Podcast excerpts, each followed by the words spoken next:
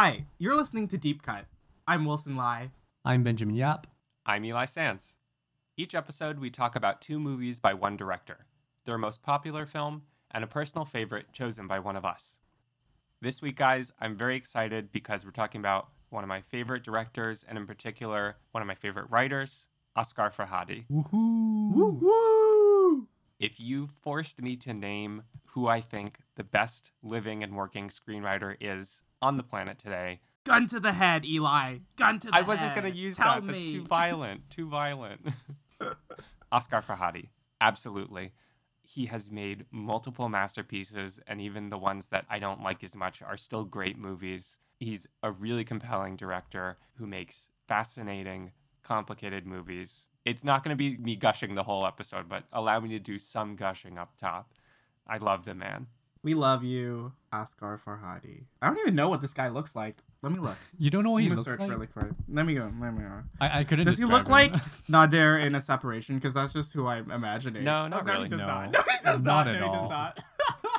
Not at all. He's balding, he has a goatee. he has a great goatee. yes, everyone who's watching this episode can see what he looks like. So I'm just made a fool out of myself. But he looks looks great. Like a director. I think I would have to agree with you, Eli, because I also think he is one of the best directors out there, and one of the best with actors as well. Yes. Like his actors put in amazing work. Like it is an envy to watch. I don't know whether it's their director is good or it's the actor who's good or they're just both good. I think the answer is both. He has some actors who he returns to and works with regularly. In particular, Shahab Hosseini, who is in A Separation and About Ellie and The Salesman, which are all fantastic movies. But he also has a very precise way of working with actors and a lot of training in the theater, as we'll talk about. So I think it's both. The popular pick is 2011's A Separation, which is most widely known in the US of his works because it was the first of his movies to win the Best Foreign Language Feature at the Academy Awards. The deep cut pick is 2013's The Past. I was going by a couple different criteria when I was choosing what the deep cut pick should be. He has some movies that are set outside of Iran. He has some movies that are a little bit less grounded in the realism that he typically traffics in. There are some movies that are more about romance than he typically works with. And The Past sort of combined all those things. In some ways, it's his most overtly melodramatic movie. Wait, really? Okay. So this is interesting. The other reason this episode is going to be interesting is because all three of us agree that a separation, Stone Cold masterpiece, Stone Cold. Stone cold, no holes. but there's some disparity when it comes to the past. Show of hands. you can't see our hands in the podcast. Forget it. We won't raise hands. It's an audio format. Wilson and I both liked the past. I don't think it's his best, but I think it's fascinating. And Ben, I didn't like it. I just took issue with what you said because if anything of the Farhadi I've seen, I feel like everybody knows it's more of a pure melodrama as you said compared to the past. hmm, We can get much deeper into that when we talk about the past. yes, we're getting a little bit ahead of ourselves. More like the future. Before we go into his biography, very quickly, what movies of his have both of you seen? I watched the two that we were gonna watch for this episode, and those were the first two Asghar Farhadi movies I've ever seen. Which was also sh- shame on me, shame on me. I'm hitting my head. You, you can't see. I, I'm I'm tapping my head really lightly. Very Hojat of you. I really loved both the movies. So then I asked Eli to tell me what to watch next. He sort of talked me through what I could watch next, and then I just didn't watch them. Oh. so it's the two movies that we're talking about this episode, but I loved both of them, and we'll get into that later on. And the benefit of that is that you have a really wonderful journey through an excellent filmography ahead of you. Yes. So, how about you, Ben? I have seen, of course, these two movies. I've seen About Ellie and The Salesman. Oh, and Everybody Knows, which I already mentioned. Up until I watched The Past, I can say that I kind of loved everything that he has made. and then I watched The Past, and then I was like, oh no, There's a dud. Oh. And I, I was pretty surprised watching the past and being like, oh man, th- this is boring. This isn't interesting. Boring. Uh, Boring. but I'll save save my criticisms for later. Okay. So Ben, I have a question for you. Wait, shit. Uh, What's the question? I'm feeling a little attacked. the question is, considering you have seen all these Farhadi movies, And you don't like the past. and you don't like the movie that we're talking about today, Sorry. what would be your deep cut pick? Can we pause to just highlight how good the phrase deep cut pick sounds? Deep cut pick. Deep cut pick. Deep cut pick. Let me think. If I were to pick.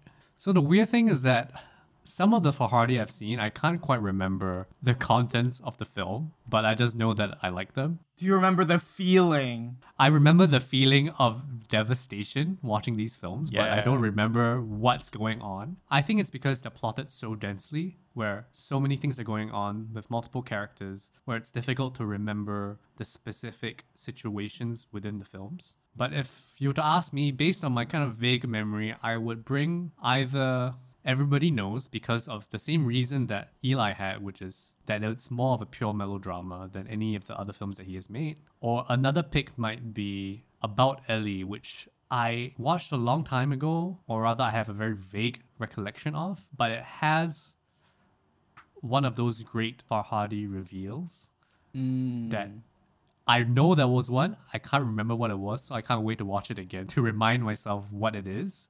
That is kind of like this hammer drop moment, which I don't even know what the moment is anymore.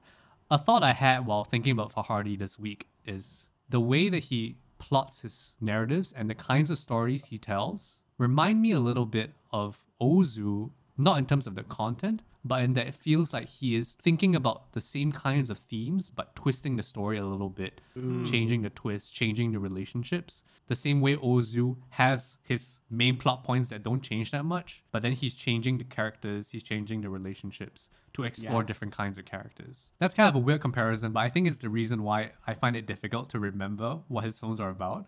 Mm-hmm. That's interesting. I like your observation about the dense plotting. Just to specify that a bit, there's always one umbrella problem, and then there is a cascading trickle of subsequent slights and misdemeanors resulting from that. Way too deep. Yeah. Eli, which Farhadi have you seen? I've seen all of his movies now except for his second, which is called Beautiful City.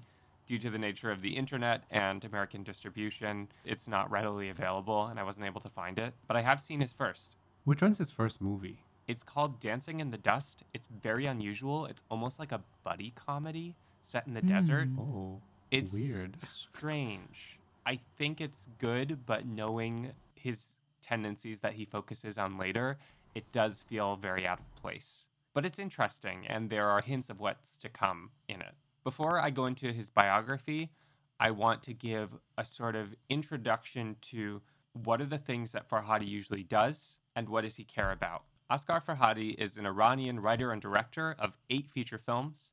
His movies are realist domestic dramas that tend towards moral ambivalence. His characters often experience trauma and proceed to inflict pain on others as the story progresses. They're usually trying to get to the source of some wrongdoing, and their persistence causes greater harm. He has some core principles that he usually returns to in his movies, and I want to introduce some of them to put them on the table for our conversation. So, chief amongst these principles would be empathy. He speaks about this a lot in interviews and the ways in which he can challenge the viewer's morality based on portraying a character's motivations as understandable even as their actions tend towards wrong. So he says in one interview, quote, "If you want to write something on my grave, it should be empathy. I'm always working towards empathy even with the characters who do wrong. There's no challenge when you put yourselves in the shoes of the good people. The films where characters are heroic and do lots of great things are satisfying and comfortable to audiences. But I want audiences to put themselves in the shoes of characters who have done something wrong. And the audience can then ask themselves, if I were in his shoes, would I do the same thing or not? And if I were to do that, what decisions would I make after that? This is the kind of an excuse for the audience to make self realizations. End quote. That's sort of key thing number one, right? He mm-hmm. wants you to understand at any given moment why is someone acting the way they are and making the decisions that they are, Right. even as they're doing things that hurt other people. Does that track for you guys? Do you see that? It really does. Oh man, it definitely does. Especially for a separation. It sounds like that quote is specifically talking about that one movie. Because all I can remember from last night when I rewatched it was once all the pieces start coming to place, feeling extreme anxiety. yeah. yeah. At moments I was like, okay, I'm gonna pause and walk around a little bit.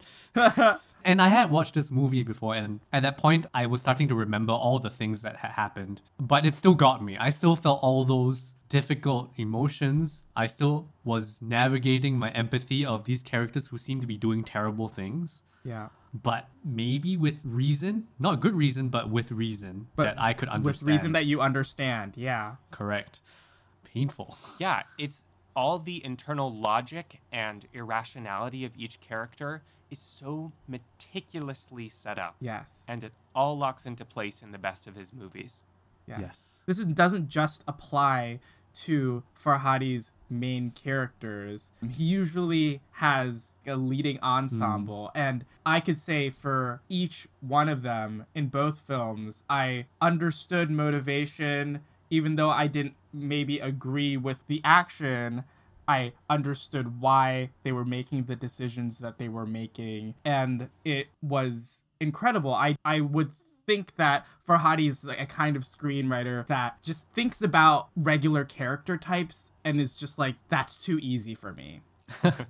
he creates such complex characters, but they're not difficult to follow. Like he hmm. creates a web of motivations, especially when he has a large cast to work with, and then intersects their different motivations, their different secrets and conflicts with other characters. Right. But it's never difficult to follow what's going on. He's never making it too complex or too neat in a way that makes it kind of contrived. It always feels authentic. Okay, maybe not always, but we'll get into that. Boys, you have handed me the perfect transition on a platter, so I must thank you for that. I was literally going to say that it's not just empathy for the main character, it's for all the characters. He's constructing ambivalent arguments, and that is the second thing that I want to put out there ambivalent arguments. So in an interview about two characters from a separation, he says, quote, "The confrontation between these two women is not that of good versus bad. They are simply two clashing visions of good. And that is where, in my opinion, modern tragedy resides. Mm-hmm. Conflict sparks between two positive entities, and what I hope is that the viewer will not know whose victory to wish for." End quote. that tracks. That's exactly how I felt watching the a separation. Same. I didn't know who to root for, but I just felt so deeply about all these characters that I just hmm. wanted all of them to be okay. And I, I knew in my heart that it could never happen because they've strung themselves into this horrible situation. And nobody's okay. Nobody's okay. it's the worst. It is the worst movie to watch. Everything sucks. but it's so good. I was reading the script yesterday, and even just doing that, I had to pause every now and then and like pull my hair back and take a breather. that makes it sound like I have long hair. I don't. You know how in Kelly Reichardt's Old Joy, where things were under the surface and everyone was just vibing for a second? I was like, can we just have a little breather? Everyone take a little trip to hot baths, bathtubs, and, and chill for a second. This is a really random aside, but this is why I really appreciated this one joke in the middle of the film oh, I know what you're gonna say. when Nader has his his wrist is handcuffed to the I guess he's a cop or something, and then he's trying to swear on his life to his daughter, and then he raises the guy's arm as well, and then they have a look and a moment and they laugh. Really love that moment. Very important. Yeah. Because that was the only breather in the entire film. The levity is important because it keeps you grounded in the fact that these are people who have lives and you know mm-hmm. enjoy levity mm-hmm. just like everyone else who's not living in a nightmare situation of a oh, melodrama. You know, like when they're playing foosball at the table together. I think that's Oh. another important glimpse of calm and levity. That's a good moment before everything goes to shit. On that note, realism is generally a hazy term, but I want to introduce it for Farhadi here because for him it means quotidian people with normal problems that get very severe. The dialogue is pretty down to earth, and the camera style doesn't call attention to itself. It's almost verite often, with a couple notable exceptions, particularly in the past that we will touch on. Mm-hmm. So he says, quote, when you try to make your movie as close as possible to real life, you give the audience the opportunity to watch it from different aspects. For example, if social issues are important to you, you can watch it with those in mind. If you're the kind of person who is interested in morality, you can watch it with a morality lens and judge the character's morals, and so on. End quote. There's a definite down to earth quality that makes the severity of the situations all the more terrifying. Hmm. because it tries to present everything as real. It's not heightened stylistically. Yeah. Yeah. Although it does use style well, but by trying to present it in a not say documentary like, but rather very in a very kind of immediate experience kind of way. Because you know he uses handheld and all that. Yeah. It makes you forget that it's a movie. Yeah. And that's kind of the experience watching a separation at least. Where you kind of just get lost into the, the emotion of it. Yeah. He himself talks about using a documentary camera style. And the other thing that comes in is theater, which we will talk about a lot more. So, on the note of judging the character's morals, we need to talk about how Farhadi positions the audience. And he does two things he makes you a judge, and he makes you a detective. So, how does he set the viewer into those roles? Almost all of his movies are mysteries because he wants the audience engaged on both plot and theme. Quote The structure of my story is not a line, it is a circle. You work around the situations like an onion, taking the layers out. End quote. And, quote, I think a separation is a detective movie, but the detective is not inside the movie. The audience is the detective. So it's very important to think about how much information I give them in a scene. I have to hide some information so the audience can search for important details. After an event, they go back to the details, no matter how simple. A good example is that scene where the girl is bringing the trash down the stairs. Hmm. When you're watching it, you say, Why is this scene in the movie? It's not important. And much later, you find out, Oh, it was very important, actually. End quote. it made me think about back to the previous point where we were talking about his camera.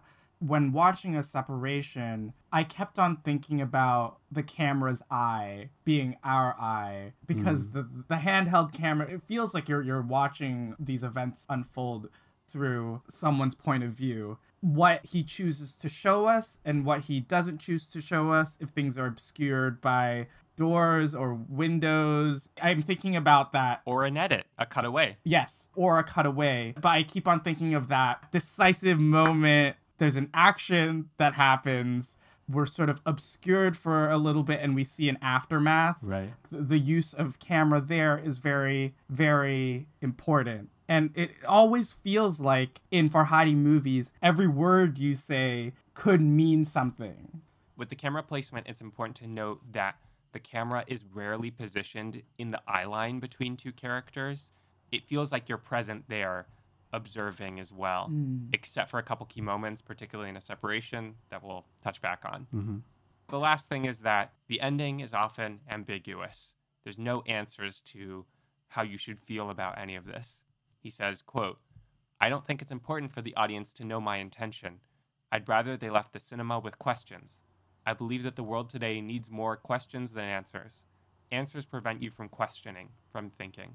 End quote. I want answers for Hardy. the world's really complicated. I felt it was important to put these concepts and core principles that Farhadi holds onto the table for our conversation.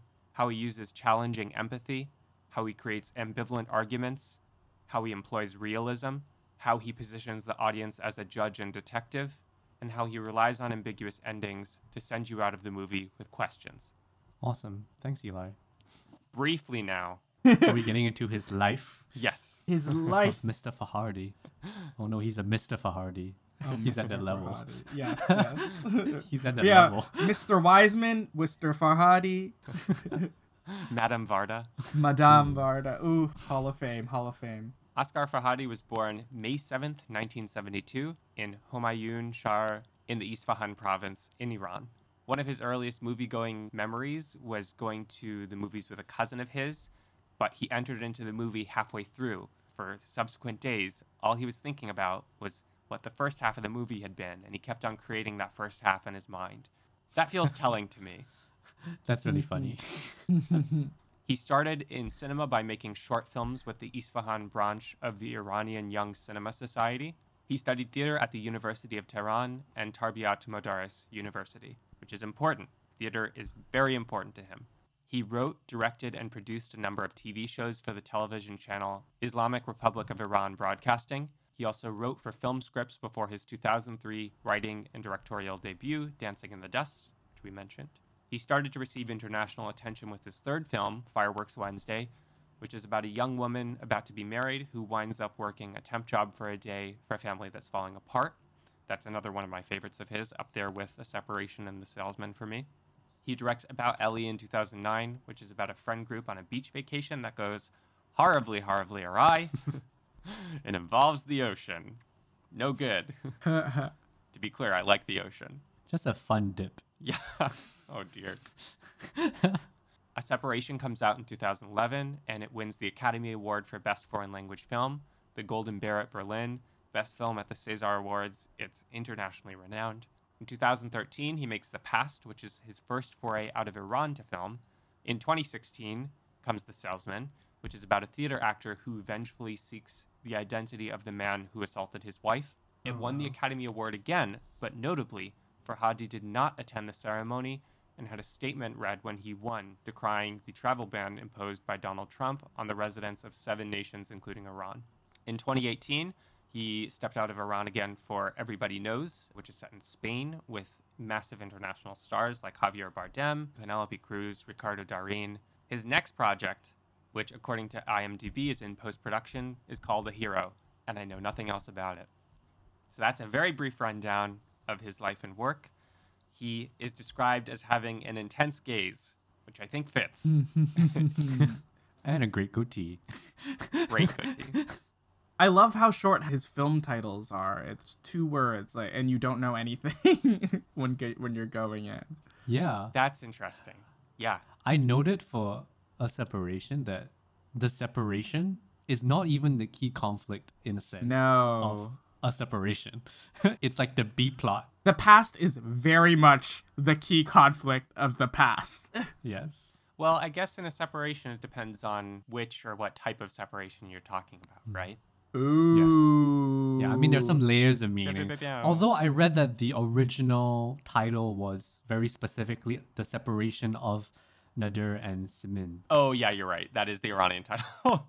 It is specifically about the two of them, but that part of the plot maybe occupies, what, 30 minutes of the film? Yeah. and then there's the other part, which is huge. I don't know if you're going to go more into his biography, but I had been reading about him cursorily, and he talked about theater and really liking Arthur Miller, which is a big part of a salesman, right? Or the salesman, where it's two theater actors putting on Death of a Salesman. Did your research bring up anything about that? yes. What if you just said yes and then moved on? Yes. Fuck you, Ben. Moving on. Yes. Thank you for bringing that up, Ben. Theater is very important to Farhadi. It moves into his movies in interesting ways, and it's what he studied before he was a professional filmmaker. So in an interview he says, quote, "The thing that cinema can give us is a closeness to real life, and what theater can give us is subjects that have so many layers. The combination of these two was very exciting to me. We watch theater not because it makes us emotional, but because it makes us think. That's why the audiences of plays are more intellectual than the audiences of cinema. When, yeah, ouch. yeah, we're dumb.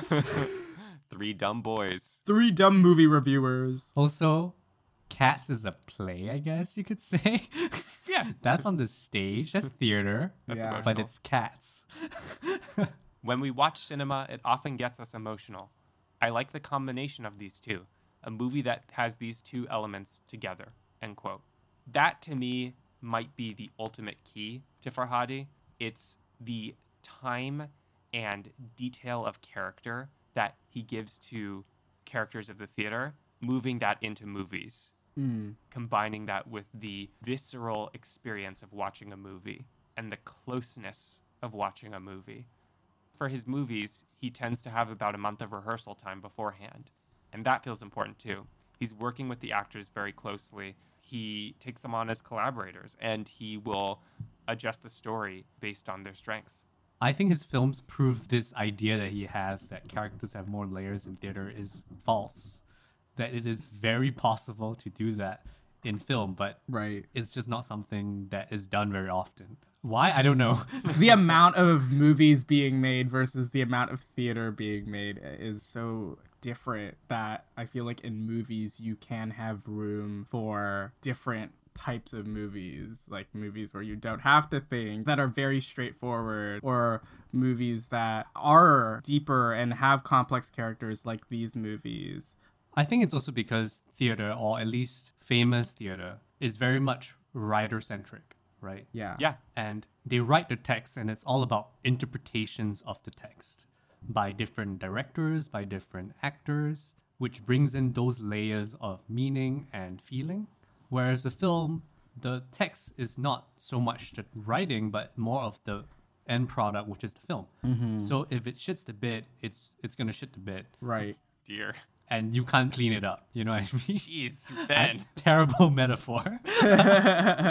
but with theater, you can direct a play badly, but the text, if it's acclaimed, is supposed to still be good, regardless of the direction. Right. So there's that kind of weirdness between film and theater. So, with that about theater established, let's move into talking about a separation. woo woo He had been working on a script in Berlin, and then he had the idea. He says, quote, I had an image of a guy in the bathroom with his father who has Alzheimer's, and he was washing him. I asked myself, who is he? Where is his family? Why is he washing his father in his home? Once I find the answer to this question, I clear up the story. that's fucking ridiculous That Okay, makes wait, zero wait. sense. that's fucking ridiculous Why? how do you how do you come up with one of the best movies of all time just like from There's that a guy in a bathroom. I, well, mind blowing part of it comes from his experience. He took care of a grandfather of his who had Alzheimer's. And it seems like he kind of just took that experience and said, How can I make it more intense or more fraught? and then added the other 99% of the ingredients. yeah. yeah, exactly. i love how that's the base though I, I keep on thinking about what is the catalyst for screenwriters to build out the plot of their films when thinking about Farhadi movies, I would honestly always think about the opening because, at least with both of these films, the actions taken in the opening are what sets off everything that goes on in, in the film. But uh, I guess Nader taking care of his father could be a great launching off point. Wait, let me finish this quotation. Sorry. Wait, okay, wait, wait. sorry, sorry. I need to respond because now that I've had a little bit more time to think about it, it kind of makes total sense. Yeah. Because the film is very much aligned with Nader, yes. and his emotional connection with his father is the large reason why much of the conflict happens. Yes. That's true. That's exactly right. That is the base. Continuing the quotation. Once I find the answer to this question, I clear up the story. Then I finish the plot and I put some signs, some themes, some detailed themes. So I don't have themes that are looking for a story. I have the reverse. For me, writing a story and making a movie is like a crossword puzzle. Every detail is related to other pieces. It's like a game. End quote. So then he went back to Iran from Berlin to write it. And the draft that I read yesterday, which I believe is the shooting script, is dated July 2010. Yeah, and that was the shooting script that Asghar Farhadi personally handed to you himself, right? Oh my god, if only. I would faint. I would faint. You know the question that people ask, like, who would you want to have a- a meal with, like a famous person living or dead? My answer most of the time is Asghar Farhadi because I just Wow. I want to I want to soak up how he writes. Would you crumble when you would you if you saw him? No, I would just I would ask him as many questions as I could. Yeah. I want to I want to Yeah. if I could write scripts like this man does. I uh I, I I will publicly stake my claim that I I just I admire his writing so much. I, I wish I could emulate the way that he creates mm. such ambivalence and cares for people. One of the things that we talked about in the Koreeda episode, our first episode, is how he demonstrates empathy through positive example, right? Mm-hmm. And Farhadi demonstrates it through negative example. He mm. shows you mm. why it matters for people to care for each other by showing what happens when people don't and those bonds fall apart. Let's go into a brief synopsis of a separation in case our listeners haven't watched it yet. And just a heads up, there will be spoilers aplenty in this conversation. Watch the film. Yeah, it Yes. really is like one of the best movies ever made. Facts. And a personal tippy top favorite of mine. Pause this podcast and go watch the movie. We'll wait for you. You don't have to watch the past to, to listen to the rest of this, but watch the Benjamin. Dang. Dang, Ben. This is my character type for this podcast. Yeah. You're the pod villain.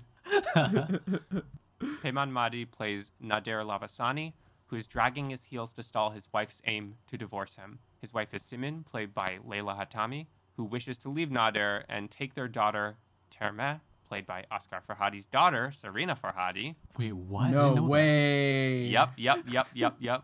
I found that little tidbit and my jaw dropped. That's his daughter. God, the pain that he put her through. No, just kidding. just kidding. but I'm like, this daughter's going through a lot of shit this entire movie. She does a great performance. She does. Peyman Moaadi and Sarina Farhadi, so the, the father and daughter, in rehearsals spent a lot of time together and would drive to set together and just became very close. And I think that translates to the screen. You can sense their bond. Mm-hmm. It feels very believable.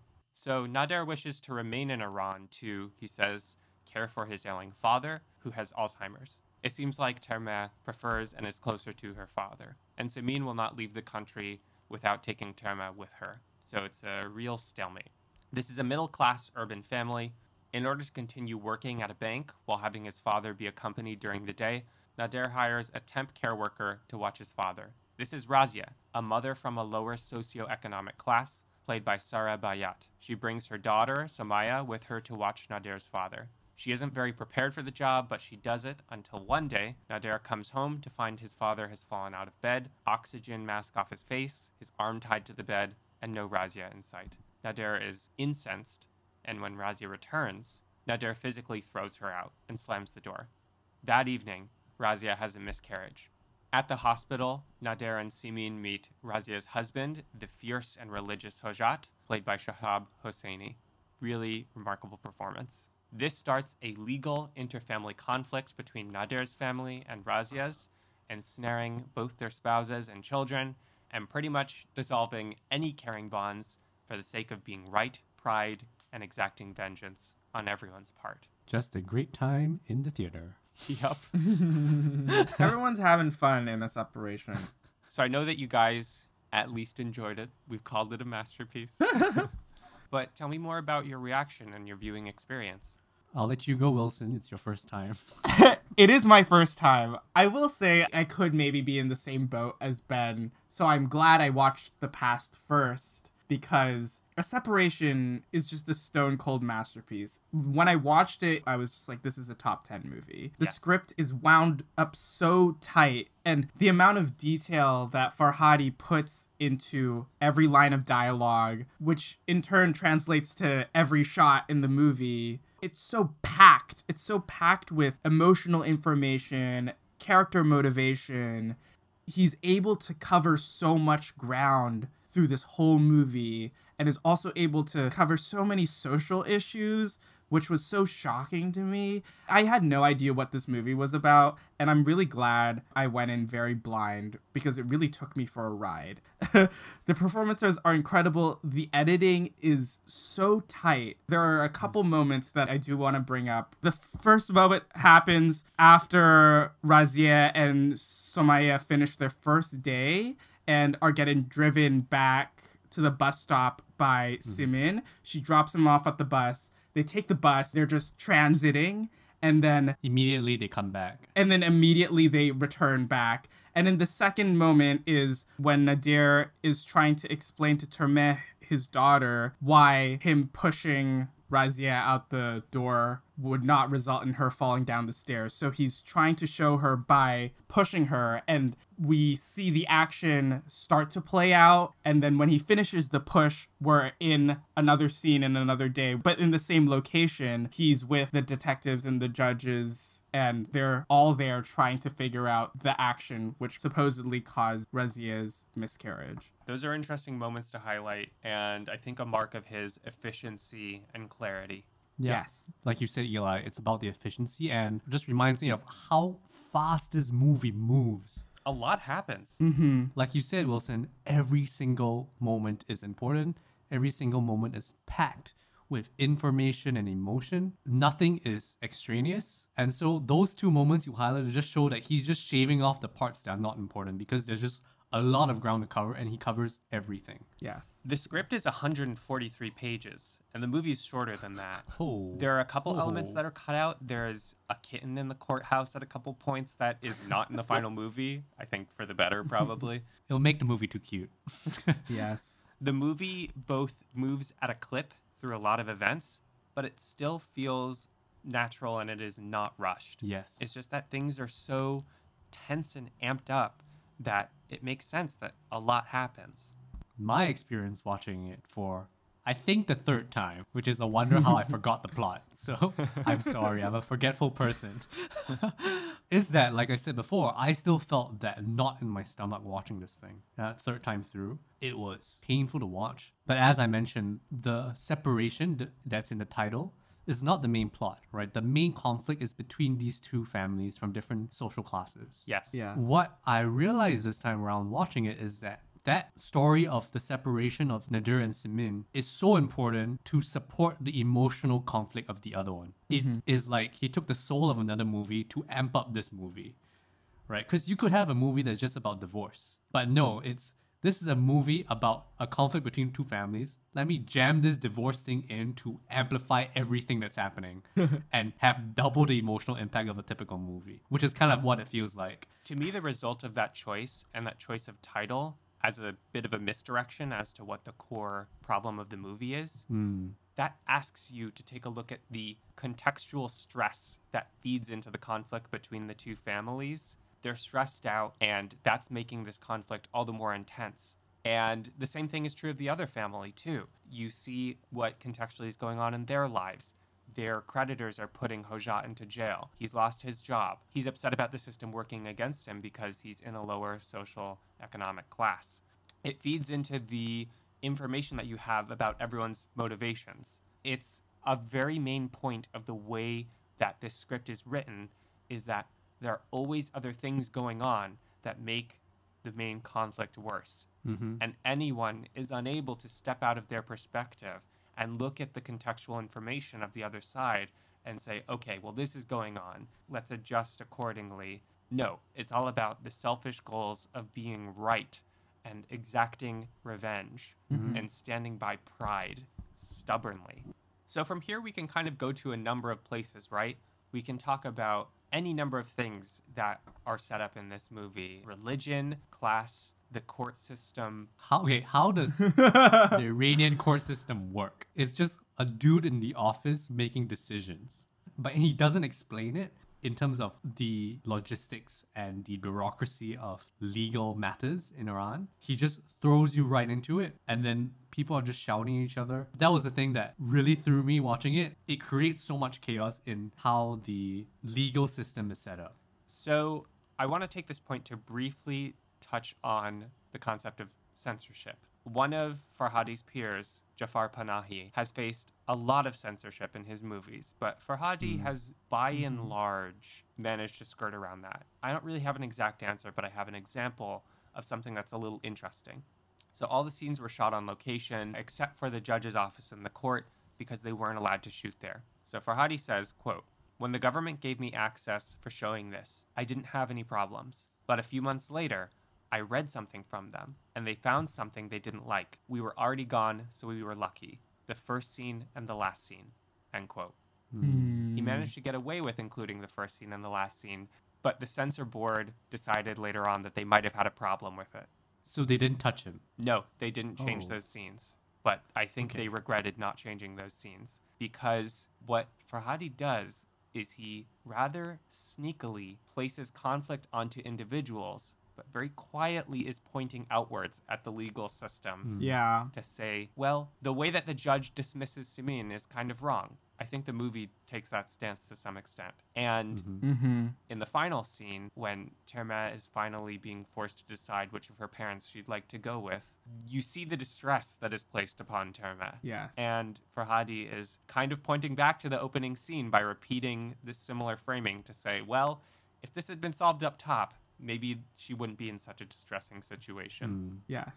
And another way that he skirts around this is by using the POV of the judge himself. So we never really get a clear look at him. So it seems like us, the audience, is the judge. And I feel like in some ways, That's the point. It adds to that. Yes. That's the point. Yes. Okay, so this is maybe the most important use of camera that we can talk about for Farhadi in either of these movies. In the opening and closing scenes, the camera is placed near, not exactly in, but near the eye line of the judge. And characters are talking to the judge slightly to the side of the lens, sort of pleading their cases, or in the case of the final scene, Termeh is about to decide who she wants to live with of her parents.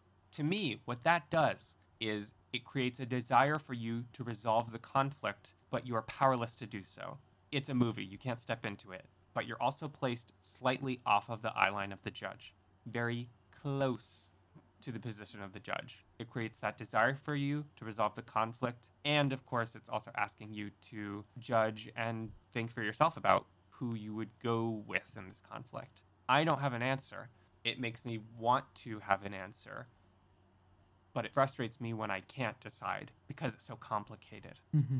Did you guys feel that desire and that kind of torsion when you were watching? Definitely a big part of the viewing experience is going through that thought process, trying to think about who is right, who is wrong, and how can we make this right for everyone. Because the film is drip feeding new information every 10 minutes or so, like new things are coming up, new revelations. I don't think those two shots do that much for me in terms of putting me in that judging position.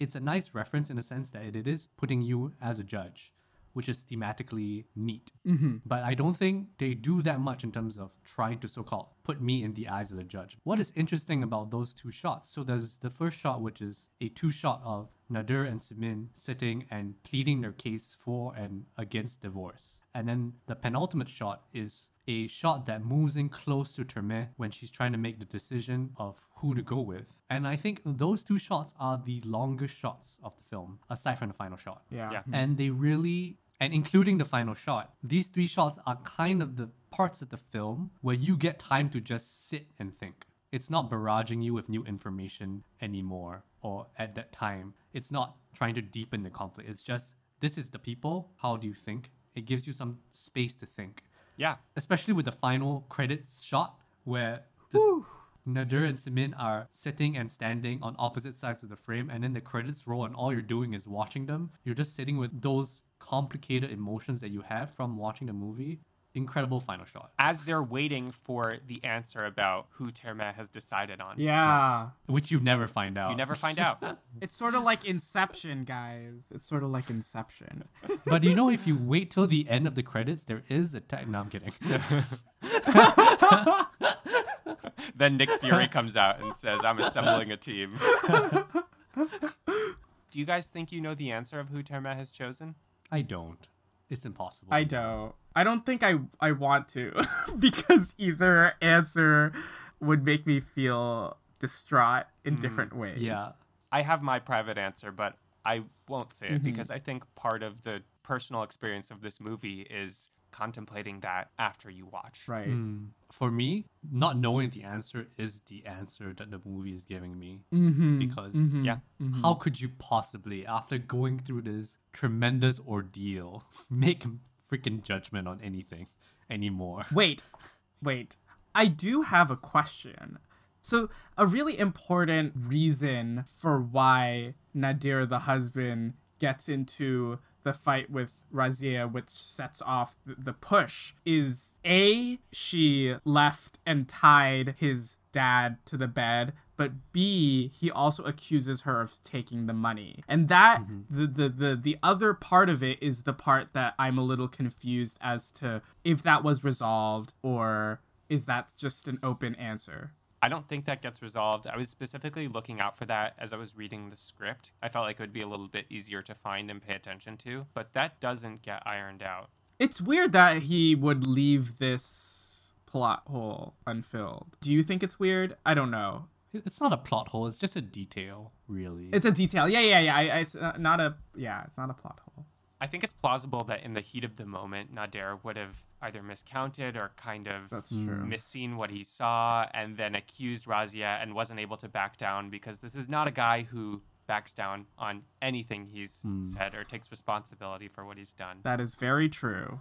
I kind of want to talk about the camera style that Wilson brought up Yeah. before. Go ahead. Yeah, let's do it. Let's do it. I feel like he uses the camera to obscure information and to give you information. Mm-hmm. I was very actively thinking about what the camera was seeing and therefore what the audience was seeing. And I think you mentioned this just now, Wilson. The thing that with the camera style is that it is trying to put you as a viewer into the house as an additional observer to what's happening. Mm-hmm. And of course, tactically obscuring key information to reveal later on to kind of twist the story into a different direction. But for this viewing, I was paying a lot of attention to certain moments where the camera started becoming more of a perspective of one of the characters. Mm. And I found those moments to be very interesting. Yes. They especially happened for the two daughters, so Termeh and Yes. Sumaye. These two daughters are very much the observers to the conflict.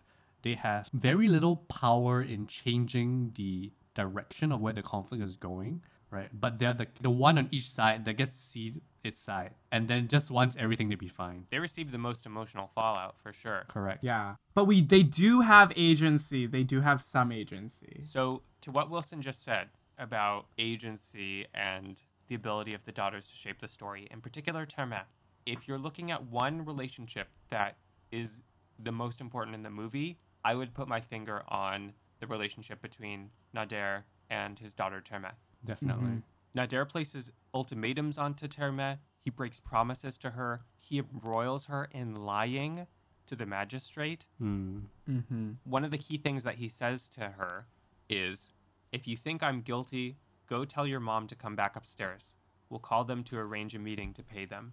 He places the burden of a choice onto her and he makes it about whether or not he's guilty. The relationship that is at the start of the movie the closest and the most full of heart, Nader chips away at and demolishes in order to win this conflict, to not have to pay, to have the courts recognize that he's innocent, to show to everyone around him that he has done no wrong.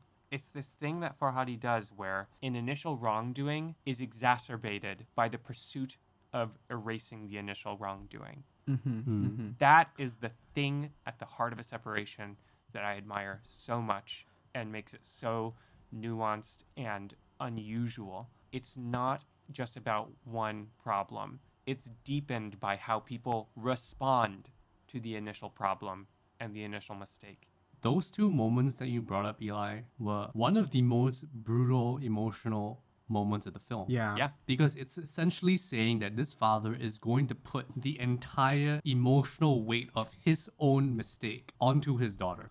But I have a kind of different reading from you. Not that I still agree what you're saying, but to me, what stands out about these two moments is the cowardice of Nader. Yeah. Yeah. It is less that he is trying to use his daughter to prove that he's not guilty. After watching the film, I believe that Nader thinks he is guilty, but he doesn't want to admit it. And that is the main crux of his emotional arc for me. He increasingly realizes he is in the wrong, but then mm-hmm. doesn't have the balls to own up to it. Deflect responsibility at all costs. Correct. And the costs end up being pretty high. Yeah. Yep. Yep. and yep. then is making that moral responsibility of owning up to his mistake. He's putting that burden onto his daughter because he is a coward. Yeah. And it is an insane feat of plotting that Farhadi gets us into this hit space of judging him in this very specific way. And it doesn't require that much thinking to realize it. It is so on the surface. Mm-hmm. And that's the incredible thing about this film. It is complex but immediately relatable.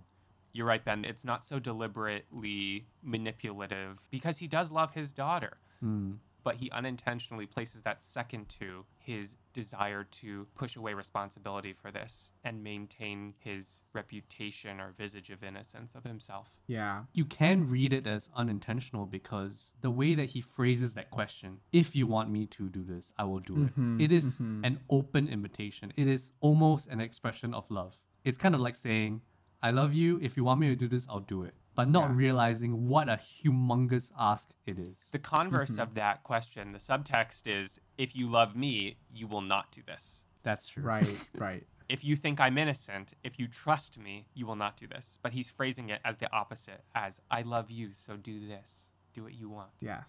But then the fallout from both of those moments, you can sense that Termeh is not the same, especially after the second one where she goes in front of the judge and it breaks their relationship, I would say. Yeah. It's so gut wrenching to watch. In the car afterwards, when Termeh's crying, you know it's all done. Sarina Farhadi really gives an incredible performance. I think the movie kind of relies on her being believable, and she totally is. Definitely. Yes.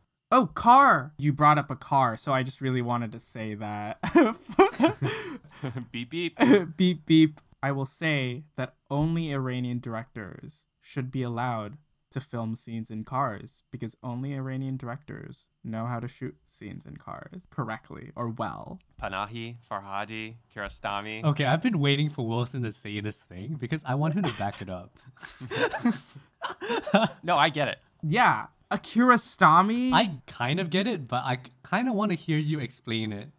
I there is a really incredible and unique connection that you have as a passenger in the front seat to a driver. Hmm. And when you have conversations with them, the driver is diverting attention between them driving and you, whereas you have your full attention on the driver. And I, I feel like it's such an interesting space. You have the distraction of the road and the way that these Iranian directors like to shoot you only see one of the characters per shot in clean mediums. And I guess the way that they're acted and the way that they cut back and forth gives a sense of realism to those kind of scenes. And I don't think I've seen a good car scene like that between a passenger and a driver. I it's hard to explain. It, it's just a special kind of quality. It's a vibe. I know you're making a blanket statement, but old joy.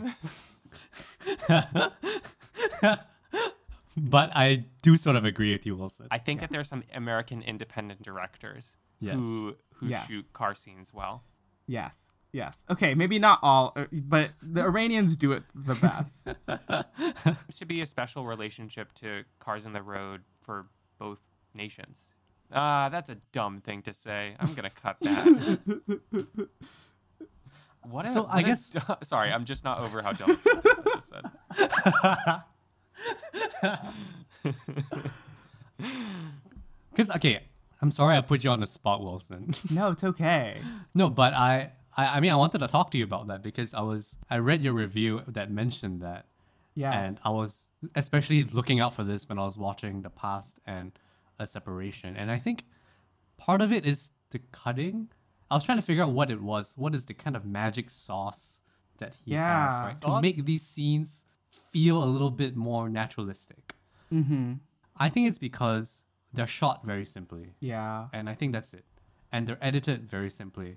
You get a sense of the road that they're on, like every turn that they make. I don't know if I agree Is- with that, but but Yeah, maybe I don't know. Yeah, It, I mean, okay, here's an American movie that has a terrible car scene. I'm thinking of ending things.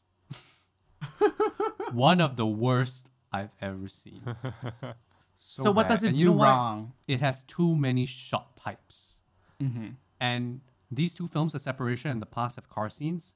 Where's the camera? The camera is somebody sitting in the back seat, Yep. usually, or somebody sitting in the passenger seat. Yeah. It's realistic in the sense of the only way you can shoot this is to just put a person with a camera in the car. Yep. I'm thinking of ending things has the camera mounted on the window, on the hood, on the truck. It's everywhere. It doesn't need to be everywhere. Correct. It creates this sense of this being crafted too much, which reduces the realism. Mm-hmm. When you're thinking about oh the camera's now floating somewhere or it's currently suction cupped to the window, then you're thinking about all these things. Yes. That's a great counterexample. One of my favorite resources I found in doing research for Farhadi was Sony Classics published a press release for The Past, and it included a great snippet interview with cinematographer Mahmoud Kalari, who shot both A Separation and The Past. I'm gonna run through just some highlights from that. We can latch on to whatever stands out to us afterwards. Quote Working with Asghar Farhadi is always a thrill because there are many unknown factors. It's a very spontaneous method of filming with a lot of last minute decisions, which are by nature hard to predict. In a separation, the camera was entirely handheld except for three still shots. But you should be aware that Mr. Farhadi is capable of going back on a large part of what you had previously defined at the last minute. He does it every time. you may have discussed the style and the visual nature of the film, but you always have to be ready for him to change his mind. He does the same thing with the actors. In the last take, he may say to them, forget all of the direction and to play the part in an entirely different way. He does this often. In the beginning, this film, referring to the past, was also meant to be all shot with a handheld camera. But very quickly, by the end of the second day, the decision was made to do still shots. the story itself and the structure and the narrative persuaded to change our method and find a new form, which we adopted. He rejects everything that seems artificial or conventional to him in terms of composition, lighting, acting, everything. You can hear him saying to the actors, Now you are acting. That was too cinematic. He does the same thing when setting up the shot. He'd say, It's overly composed. The frame looks too neat. Hmm. The lighting is too perfect. It's too beautiful. I don't want that. Hmm.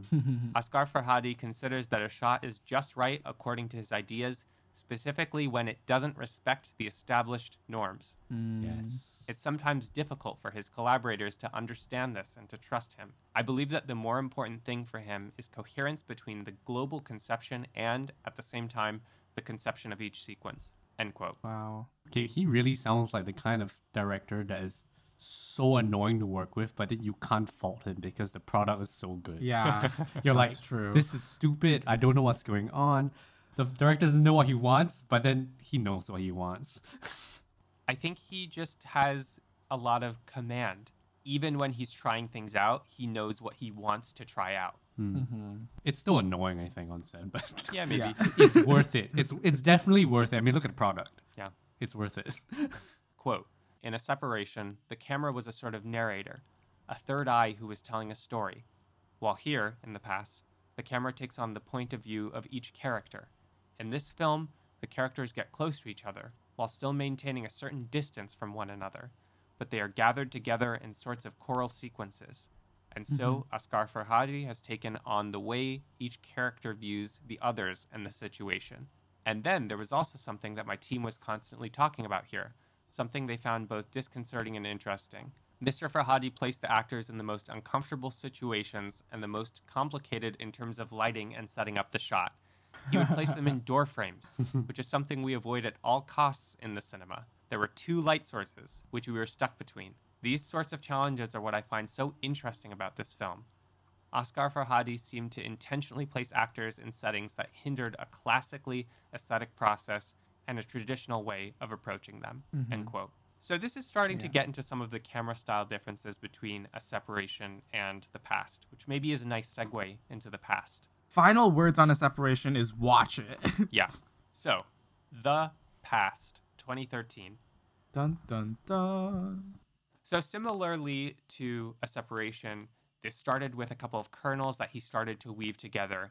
He says that he had the idea about the man who's been living away from his wife for a few years and now he's traveling back to finalize their divorce and then taking care of a child and a new partner and the ex-wife who's now in a coma. All of these things sort of sprouted out of some initial ideas around who the main character is. That main character is Ali Mosaffa, who plays Ahmad. He's returning to France to finalize this divorce with Marianne, who's played by Berenice Bejo. They are still friendly and maybe even caring.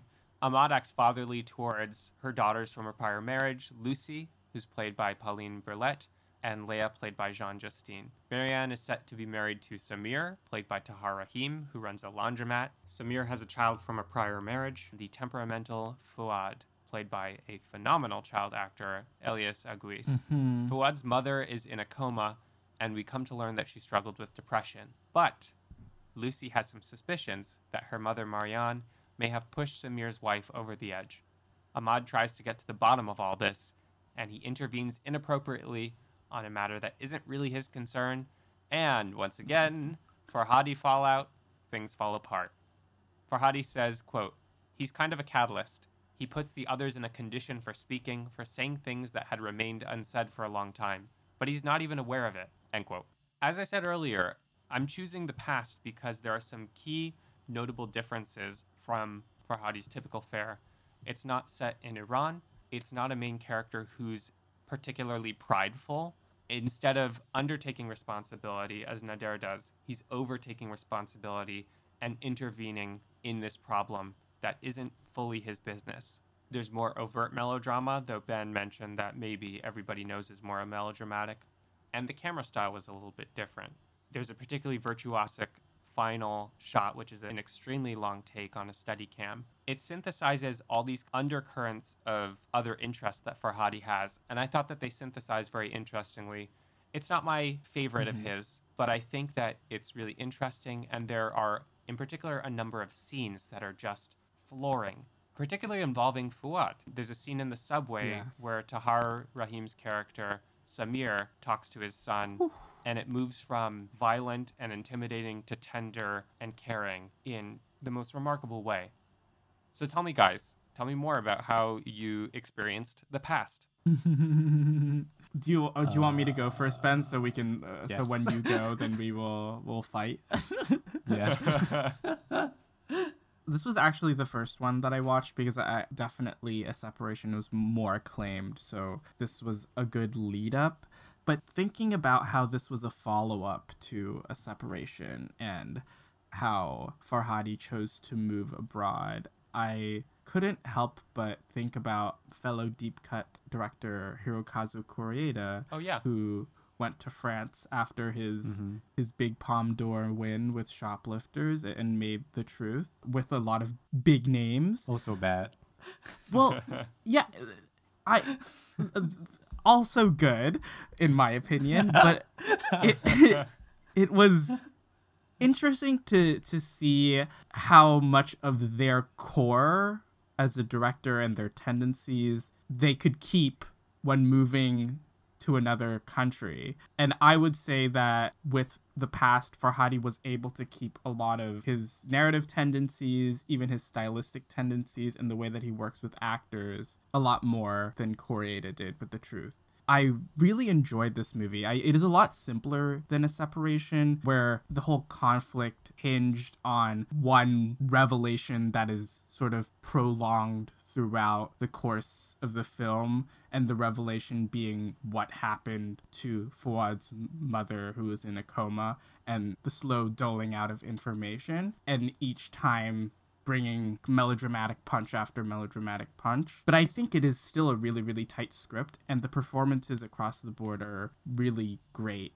Especially the, the, the child performances for uh, Lucy, Léa, and Fuad. Oh, I, I also did really love that long take in the hospital, but I'm a sucker for long takes. How about you, Ben? Uh Oh oh. boy. Here it comes. Okay. There he goes, shitting on the past. the train. the first thing is, I honestly cannot care less about these emails they keep talking Oh. Whoa! about. Email. Who, okay, who the hell sends love letters by email?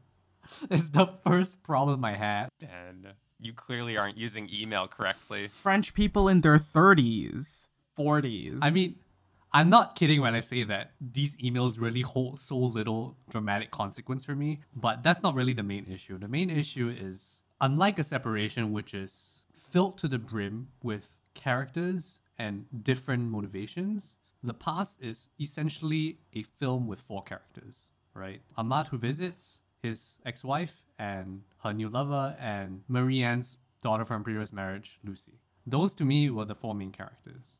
To me, everyone else felt extraneous to the story. Fuad is notably incredible. The acting is fantastic, but even looking at that subway scene, knowing that this is a good scene this is good acting. It didn't speak to the rest of the film for me. It didn't have a function.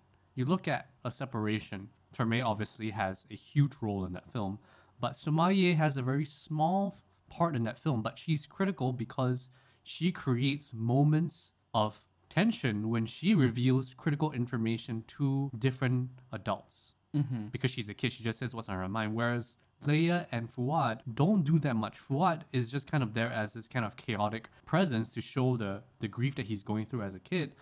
I respect that. I understand that from a objective point of view, but from a film watching point of view, it didn't really seem to matter to me. And I think the key problem here is that Ahmad is the main character, but it feels for me like he has nothing to do with anything. Yeah. The divorce is critical to his character.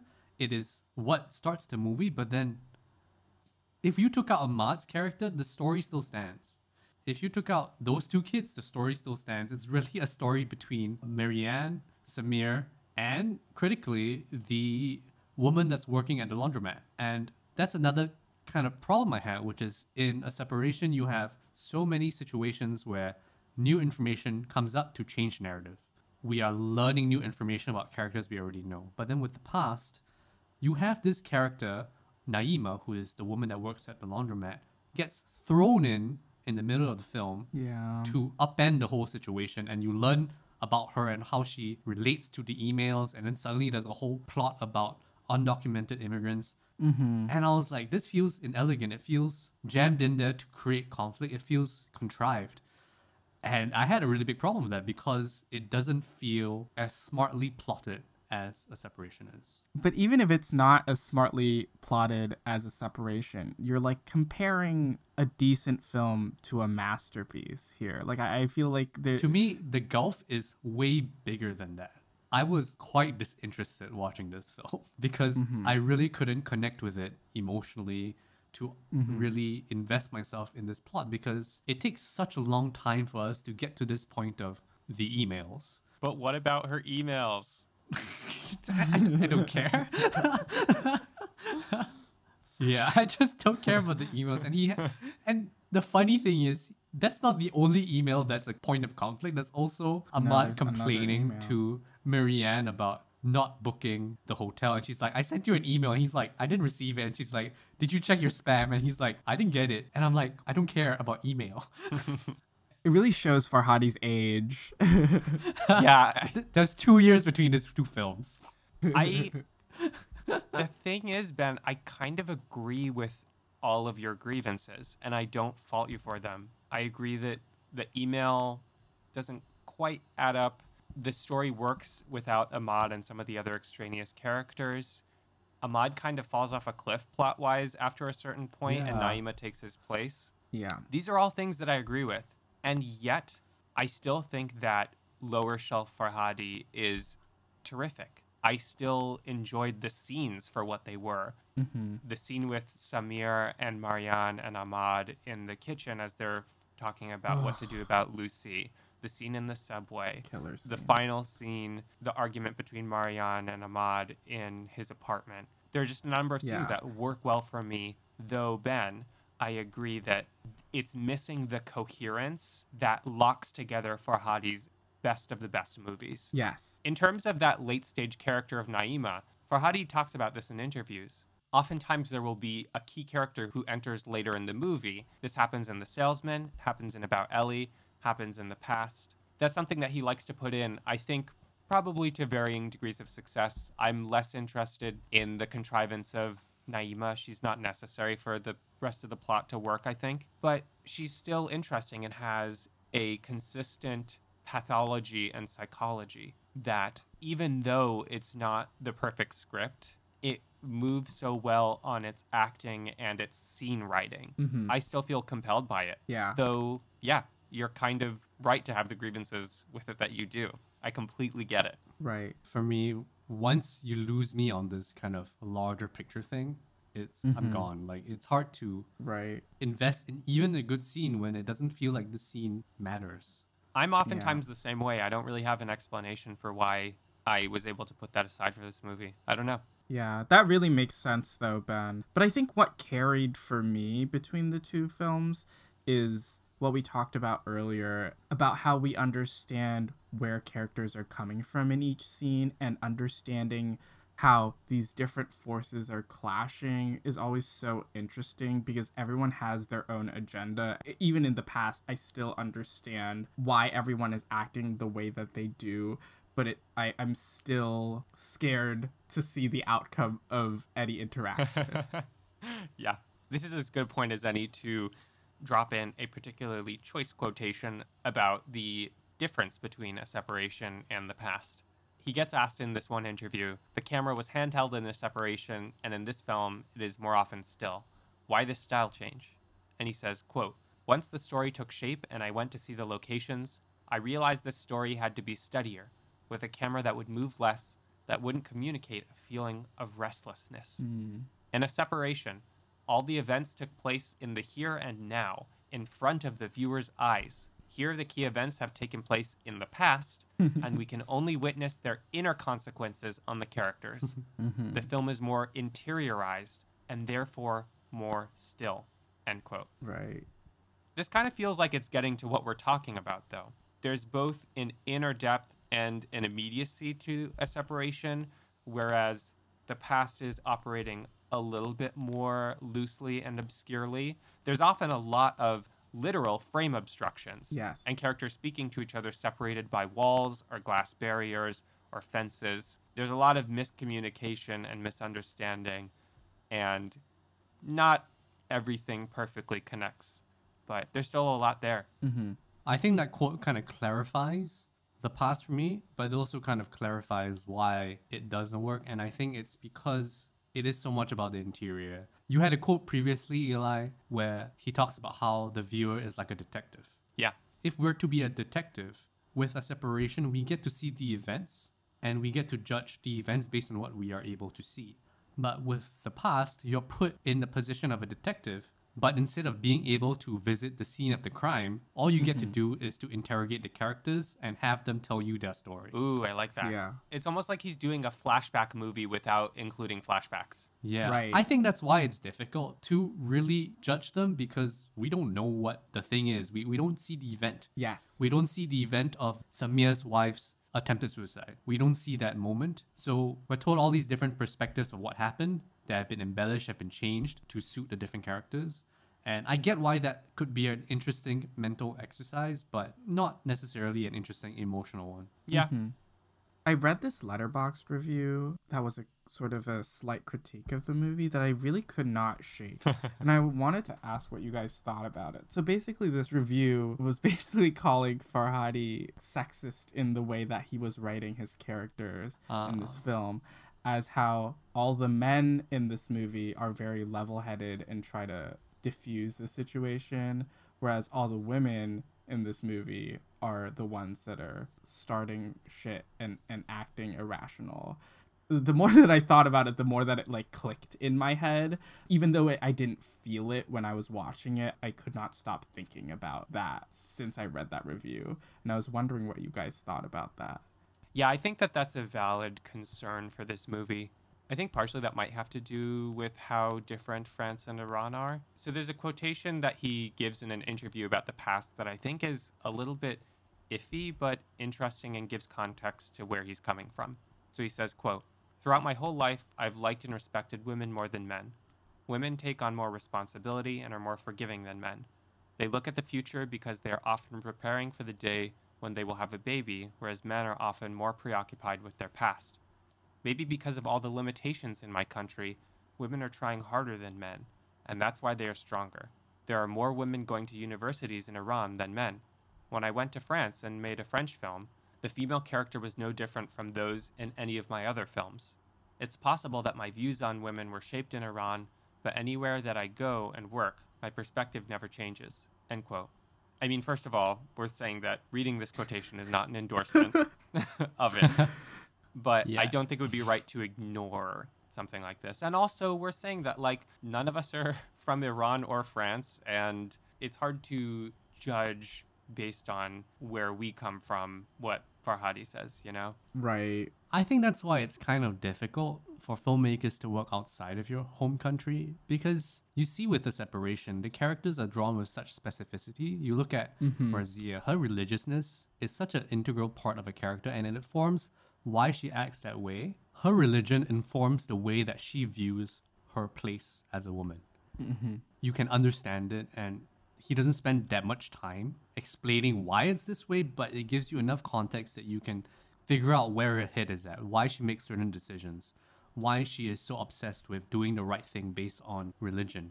But with Marianne in the past, she is drawn a little broadly, and it's a little difficult to pin down what is the thing that really motivates her.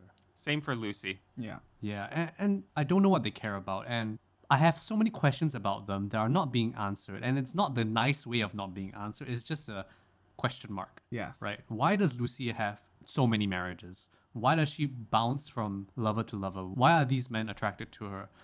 All these questions that I have that I don't understand, and to the point of the sexism in this film, I think maybe the review is trying to talk about the way that he's characterizing the women in the film. Yes. And you do kind of see that he sort of gives the women the hysterical outbursts.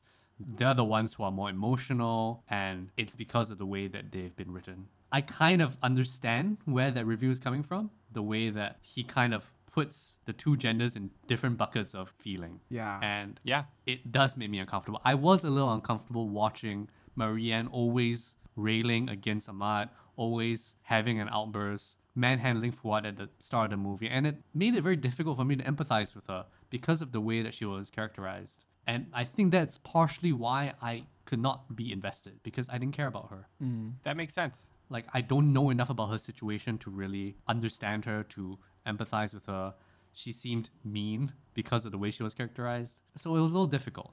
That makes sense. I think a similar thing happens with another social issue in Everybody Knows, where the film tiptoes around questions of immigration mm-hmm. and worker labor in a couple of scenes and then doesn't really tie it in with the rest of the conflicts of the movie or even questions about class. Mm-hmm.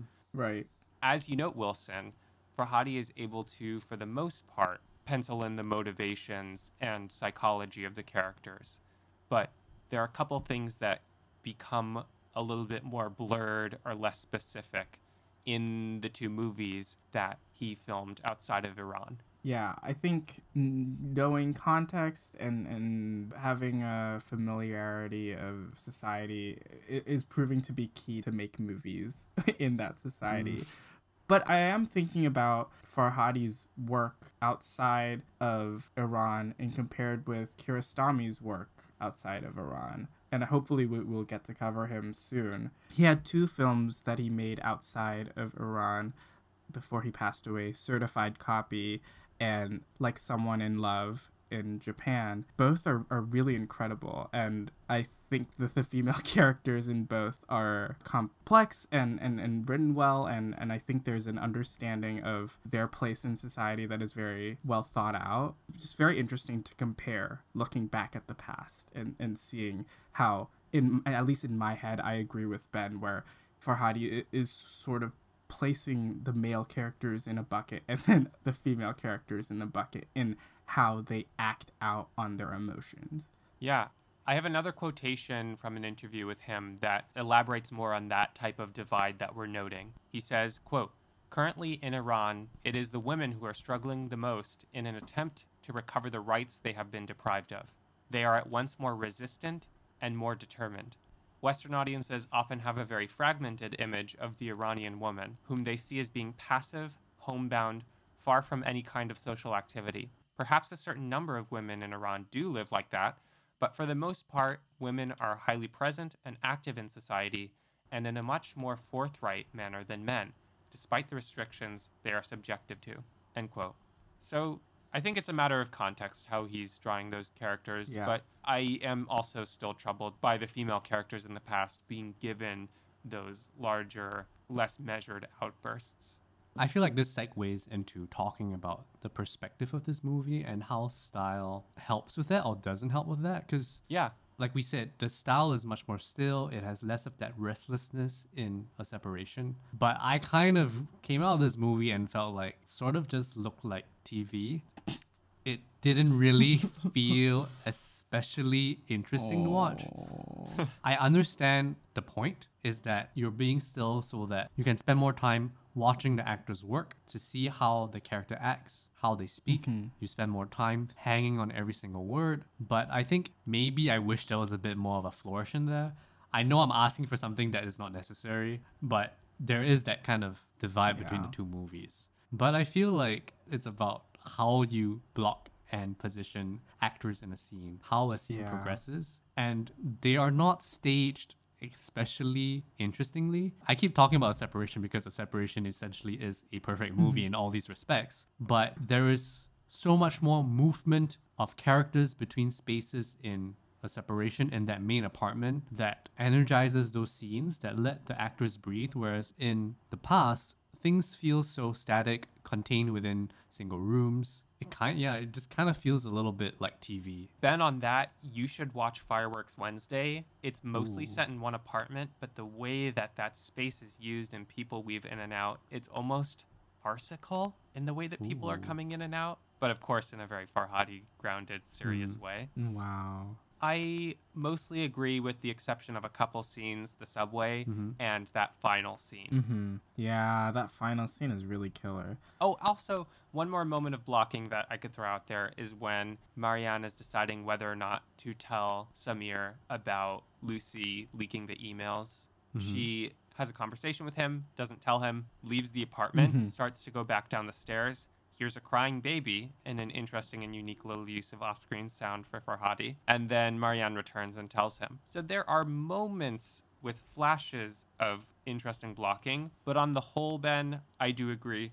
It's a little bit more still. Mhm. Yeah, yeah, and boring, boring a little bit, but but he, but he but he's he. We can all agree that he still can nail a car scene. Yeah, I think that's the car true. scenes Okay, in this he are does great. he does nail the car scenes though i have to agree This is an important car scene to mention in terms of nationality and leaving one's country. This is the only scene between Samir, who's Marianne's new lover, and Ahmad, who is Marianne's old lover.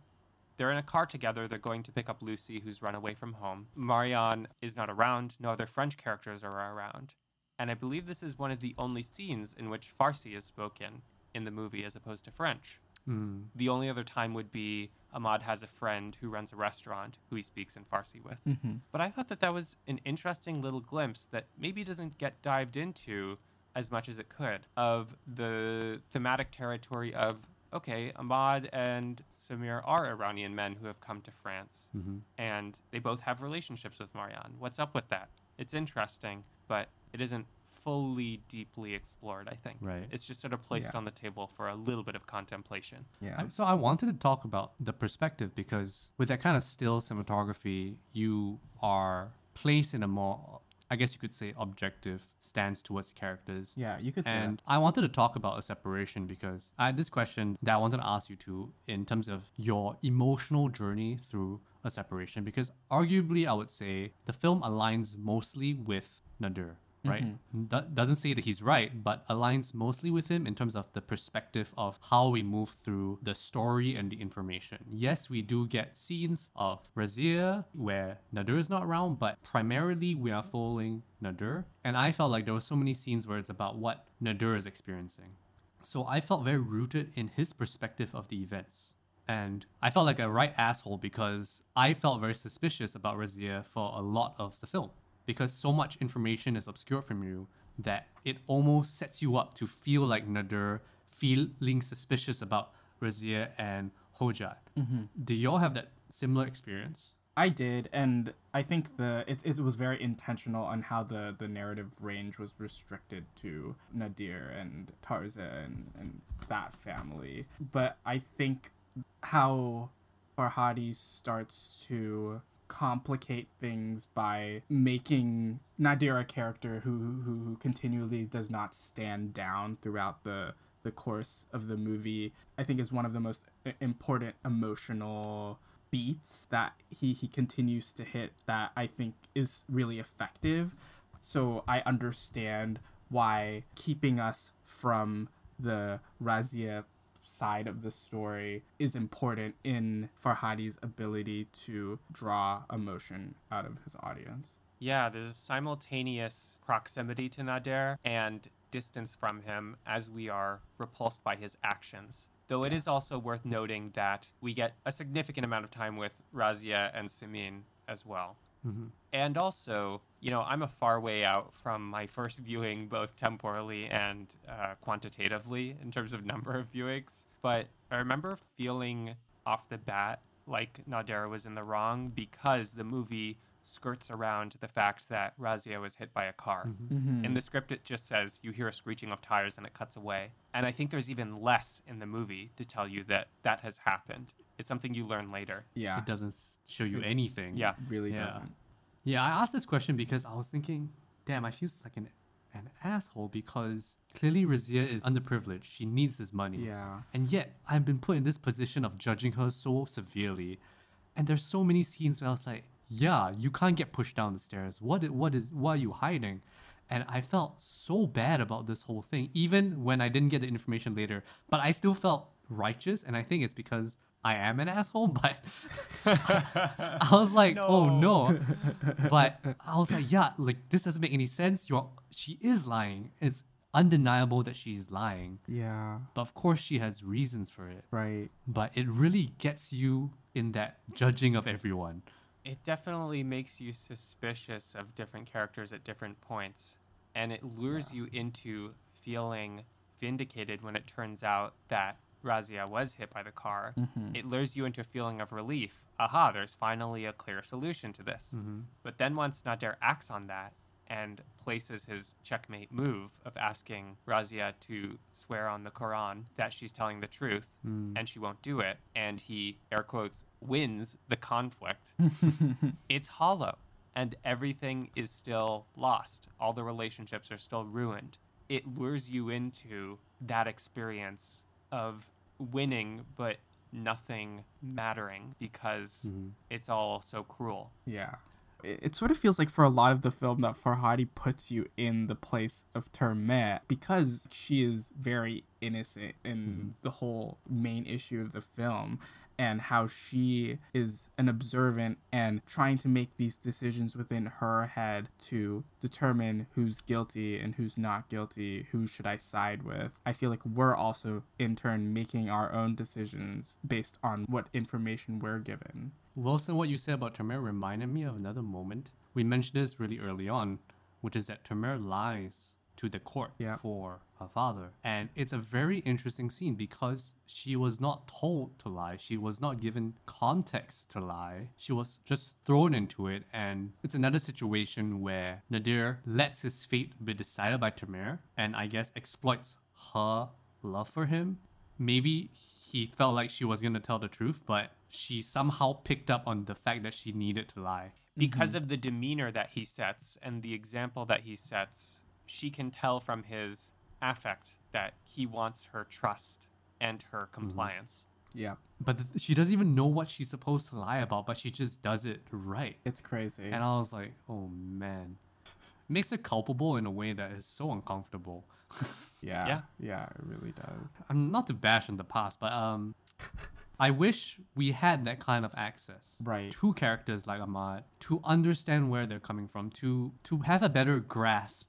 It's hard because Ahmad essentially does not really bring so much to the Yeah. to the plot of the film. He is by design an outsider coming into this situation and sort of manhandling it. Yes. You know, in any Farhadi movie, there's like what I call the Farhadi mistake of someone coming in and doing something wrong, but for a reason that is understandable to them and maybe to the viewer, mm-hmm. ideally. Mm-hmm. So in the past, it would be Ahmad telling Lucy about Marianne's pregnancy and then telling Marianne that Lucy forwarded the emails to Samir's ex wife. These are things Yeah. that he does to try to make things better. Mm-hmm. And oh boy, does it make things worse. Yeah. I wonder if the past would have been a better film if Ahmad didn't seem like such a languid character in the way mm. that he was trying to solve the problems. Like if he came out as this character that's like, all right, you want me to solve a problem? I'm gonna solve it. I'm gonna get right down to it and just tries his best to solve it like a man. You know what I mean? Right. in a similar way to how Nader does it. But because he's kind of chillax about the whole thing, he's like, yeah, you told me to talk to her about it, so I'm talking to her about it. I don't think it's just a chillax thing. I think it adds another level because he's at conflict with how invested he wants to be in a family that he is leaving. Mm. And I think that is what makes it so interesting to see that this man who already has one foot out the door continually deciding to still be in this business that he really doesn't have to be in. Hmm. Totally agreed. It adds a layer of complication for me. And it's also preceded by as soon as he arrives at Marianne's house, he starts painting and cleaning up after the kids and hmm. fathering Samir's child, Fuad, which is totally not called for. That's true. I like this idea on a theoretical level, but just on a Yeah. theoretical level. yeah, I like it because I, I think it is an interesting character wrinkle. Let's zero in on the final sequence, that final shot, mm-hmm. as a way to close out our conversation about the past. It good. it's really good. And I think for a moment where you haven't seen Samir's wife throughout the course of the film, and she's just this looming figure in all these characters' minds, I think it was the best way for him to tie it up a little better and close on the relationship between Samir and his wife. in a way it works as very delayed exposition mm-hmm. specifically emotional exposition about why samir is so attached to the idea of the past and his wife Yeah.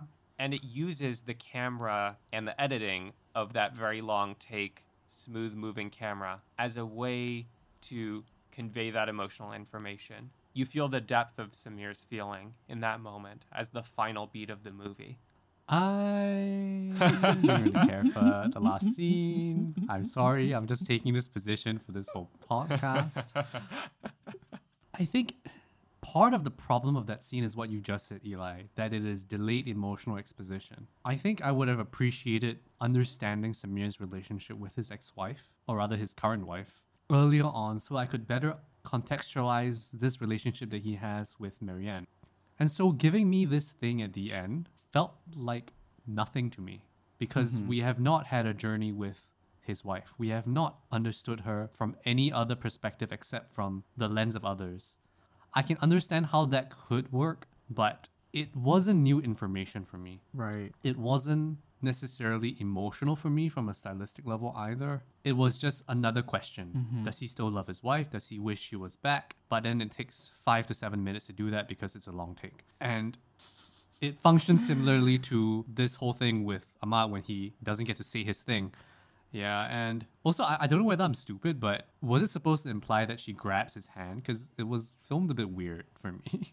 I you're not stupid. I also don't know if that was supposed to be taken literally or figuratively. Yeah. And you know, once again, Ben, I kind of agree with you. I think Me too. I think that makes sense, and it does come a little bit too late. mm-hmm. Maybe I'm being blindsided by my adoration for Farhadi. Your love for Farhadi, because you want him to talk to you.